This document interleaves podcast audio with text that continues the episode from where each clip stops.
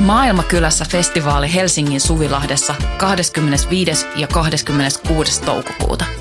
Luvassa mieletön kattaus musaa, rohkeita keskusteluja, 50 katuruokakeittiötä, järjestöjä ja toimintaa oikeudenmukaisen maailman puolesta. Vapaa pääsy ja avoin kaikille. Tuu mukaan. Rohkeus muuttaa maailmaa. Yhteistyössä Euroopan unioni, Kirkon ulkomaanapu ja Radio Helsinki.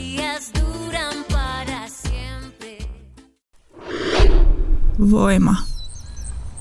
Ymmärrä maailmaa. Voima numero 7, 2022. Sateenkaaren päässä on Jeesus. Teksti Jari Tamminen, lukija Julius Halme. Seksuaali- ja sukupuolivähemmistöjen oikeuksien loukkaamiselle on haettu oikeutusta raamatusta.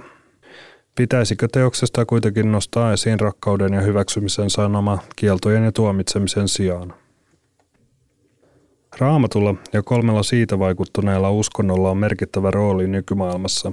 Raamattu on todella syvällä aikamme ja maailmamme juurissa, ja oman kulttuurimmekin ymmärtäminen edellyttää tämän hahmottamista, toteaa sukupuolta ja seksuaalisuutta vanhassa testamentissa tutkiva teologian väitöskirjatutkija Eli Yliräisenen. Menneisyyden hahmottaminen on tärkeää, jotta voi ymmärtää, mitä tuleva saattaisi olla, Yliräisenen toteaa Yksi erityisen katkera ja uskonnosta vauhtia saava väännön kohde on ollut keskustelu seksuaali- ja sukupuolivähemmistöjen asemasta ja oikeuksista. Siinä, missä yhdet vetoavat käsityksensä pyhästä heteronormatiivisuudesta, ovat tasa-arvo ja yhtäläiset oikeudet toiselle pyhää tai ainakin siihen rinnastettava. Voiko yhden pyhä olla pois toiselta? Kiellettiinkö homous vai raiskaaminen? Ylireissäsen mukaan yksi raamatun tulkintaan ja siteraamiseen liittyvä ongelma on se, että haetaan vastauksia asioihin, joita ei tekstien kirjoitushetkellä välttämättä edes tunnettu, tai ne tunnettiin tyystin erilaisina kuin miten me ne ymmärrämme. Esimerkiksi homoseksuaalisuus ilmiönä on tietenkin ollut olemassa, mutta se, miten me sen ymmärrämme, on vieras raamatulle – Siinä maailmassa, missä ne tekstit ovat syntyneet, avioliitto on ollut todella tärkeä sosioekonominen liitto ja perheet ovat turvanneet oman toimeentulossa sen kautta, eli vanhemmat ovat päättäneet lastensa avioliitoista. Kun tämä on ollut yhteiskunnan perusyksikkö, ei ole ollut edes tarvetta niin sanotuille viralliselle suhteelle ilman tavoitetta tehdä lapsia, Yliräisenen toteaa. Nykysuomalaisen käsitys avioliitosta vaikuttaisi raamatun henkilöille vieraalta konseptilta, vaikka me emme muista huomaakaan. Raamatun maailmassa esimerkiksi miesten välisellä avioliitolla ei olisi ollut funktiota. Avioliitto romanttisen rakkauden kohteen kanssa ei ollut oleellista, Yliräisenen toteaa. Homoseksin kieltämisessä raamatussa on yliräisensä mukaan kyse eri asiasta kuin miten se usein halutaan ymmärtää. Raamatussa ei viitata nykyaikaiseen käsitykseen tasa-arvoisesta homoseksuaalisuudesta. Raamatun muinaisen lähi maailmassa sukupuolirooleilla oli merkittävä painoarvo ja mies oli hierarkiassa naisen yläpuolella. Penetroiminen oli miehisen vallan osoittamista. Jos mies penetroi toista miestä, hän asetti tämän naisen asemaan alemmaksi hierarkiassa.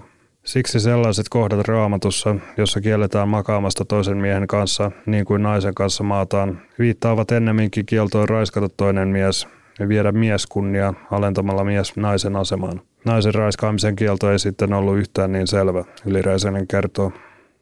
Kiellettyjen asioiden listan laatiminenkin näyttää valikoivalta tavalla, joka ei ole selitettävissä aukottomasti. Samalla kun homouden kauhistusta perustellaan raamatulla, ei katkarapuja syöville tai sekoitekankaisiin vaatteisiin pukeutuville vaadita kivitystuomiota. Eikä useinkaan esitetä, että jonkun tulisi ottaa menehtyneen veljensä vaimo omakseen. Harvat kristityt yleensäkään puhuvat sen puolesta, että miehellä saisi olla monta vaimoa. Yliräisenen huomauttaa, että Uudessa testamentissa Paavali kumosi joitain vanhassa testamentissa esitettyjä kieltoja, mutta siellä on myös paljon kieltoja, joita hän ei kumonnut ja jotka kuitenkin koetaan nykyään sallituiksi kristityssä maailmassa. Tulkinnat muuttuvat maailman muuttuessa. Eksegetiikka on teologian osa-alue, joka tutkii ja tulkitsee uskontojen pyhiä kirjoituksia kriittisesti – Jotkut paheksuvat tätä, mutta on hyvä pitää mielessä, että tulkintoja noista teksteistä on tehty ihan ensimetreistä lähtien ja löydettyjä ajatuksia on sovitettu kulloisiinkin tapoihin hahmottaa maailma. Väitöskirjatutkija Moona Kinnunen on tarkastellut Jeesuksen hahmoa queer-tutkimuksen kautta. Queer-tutkimuksessa tarkastellaan muun muassa sukupuolittuneita rooleja yhteiskunnassa ja haastetaan heteronormatiivinen tapa hahmottaa maailma. Vaikka queer-teoria on merkittävästi raamatun tekstejä nuorempi ajatus, voi teoria auttaa meitä ymmärtämään sen hahmoja ja sitä, mitä merkityksiä heidän teoillaan on. Me olemme kuitenkin aikamme tuotteita ja joka tapauksessa tulkitsemme lukemaamme omassa ajassamme ja omista lähtökohdistamme. Näissä teksteissä esiintyvä Jeesus on todella queer. Hän ei ollut joko tai, vaan sekä että niin monissa asioissa. Jeesus oli sekä ihminen että Jumala ja niin outo sekä queer, että siinä on esikuva kaikille, Kinnunen toteaa. Jeesuksen sukupuoli-identiteetin määritteleminen ei kuitenkaan ole Kinnusen mukaan mielekästä, sillä kenelläkään ulkopuolisella ei pitäisi sellaista valtaa toisten yli olla.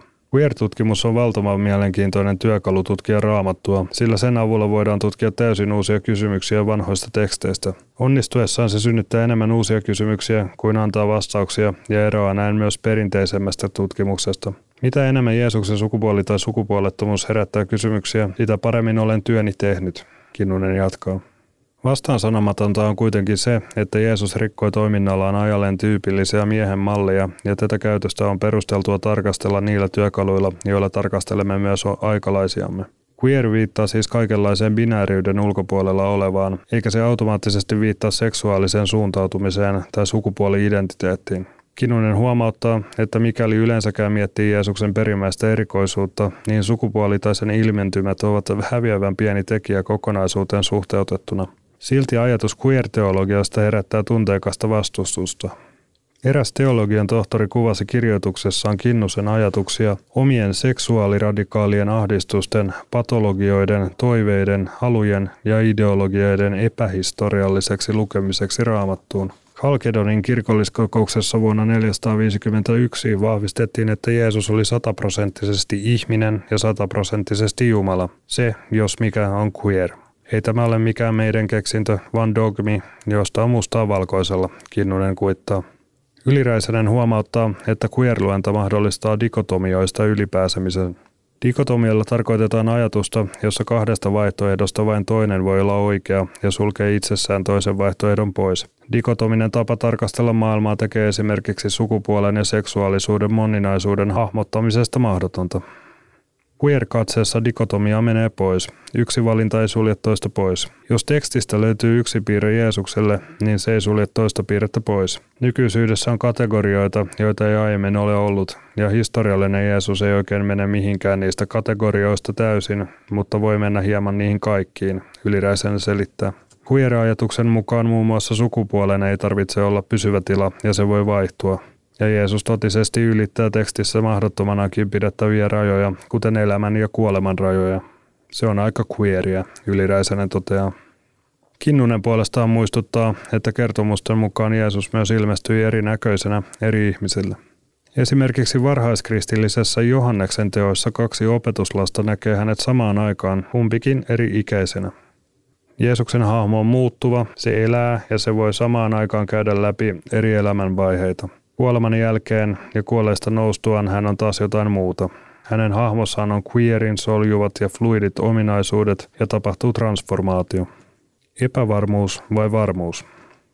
Ollakseen niinkin monitulkintainen lähde, raamatusta johdetaan yllättävän yksiselitteisiä ohjeita ja sääntöjä. Samalla kun monet taittavat peistä siitä, mikä on juuri se oikea tapa ymmärtää raamatun sanoja, Kinnusen ja Yliräisesen mielestä olennaisempaa on pitää mielessä sanama rakkaudesta ja hyväksynnästä. Hyvä olisi myös muistaa, että Jeesus oli radikaali aktivisti, joka rikkoi rajoja ja haastoi vanhoja käsityksiä. Vallan kritiikki on kuitenkin vähitellen muuttunut vallan välineeksi. Voikin kysyä, tekisikö Jeesuksen radikaalille haastajuudelle enemmän kunniaa seurata sitä kapinallista henkeä kuin tarrautua loputtomasti yksityiskohtiin. Monet luulevat ja uskovat tietävänsä, mitä niissä teksteissä tarkoitetaan, mutta ei se niin toimi. Jos siellä on vaikka kokoelma sääntöjä, emme me tiedä, miten niihin on oikeasti suhtauduttu ja miten niitä on noudatettu. Siellä on niin paljon kysymysmerkkejä, Kinnunen toteaa.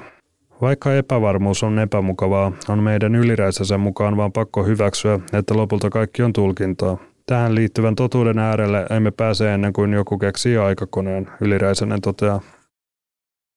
Mikäli pidit kuulemastasi, voit tukea meitä liittymällä Voimajengiin osoitteessa voima.fi kautta Voimajengi.